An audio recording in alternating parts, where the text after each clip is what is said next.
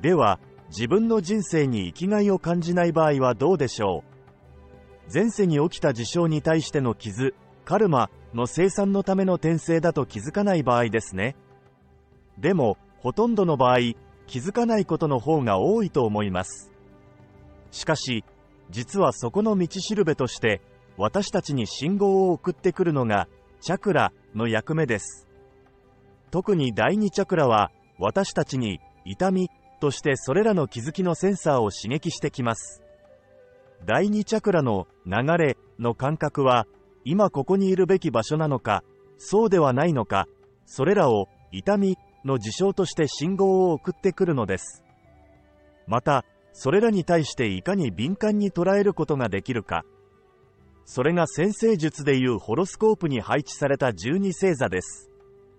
第2チャクラに対応する星座の配置数、また、重天体のどこに第2チャクラが配置されているかにも大きな意味があります。